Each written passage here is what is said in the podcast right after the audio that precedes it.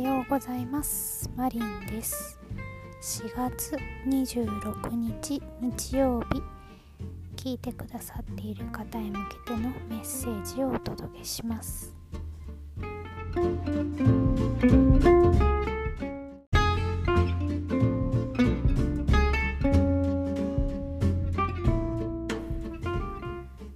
日は衝動的になったり攻撃的になりやすい日なのでちょっとぼーっとする時間を作ってみてください。できれば焚き火とかキャンドルとか火を見てぼーっとするのがおすすめです。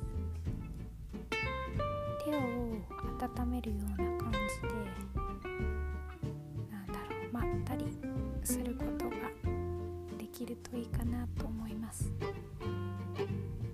として自分の状態を整えることをおすすめしますでは良い一日をお過ごしください。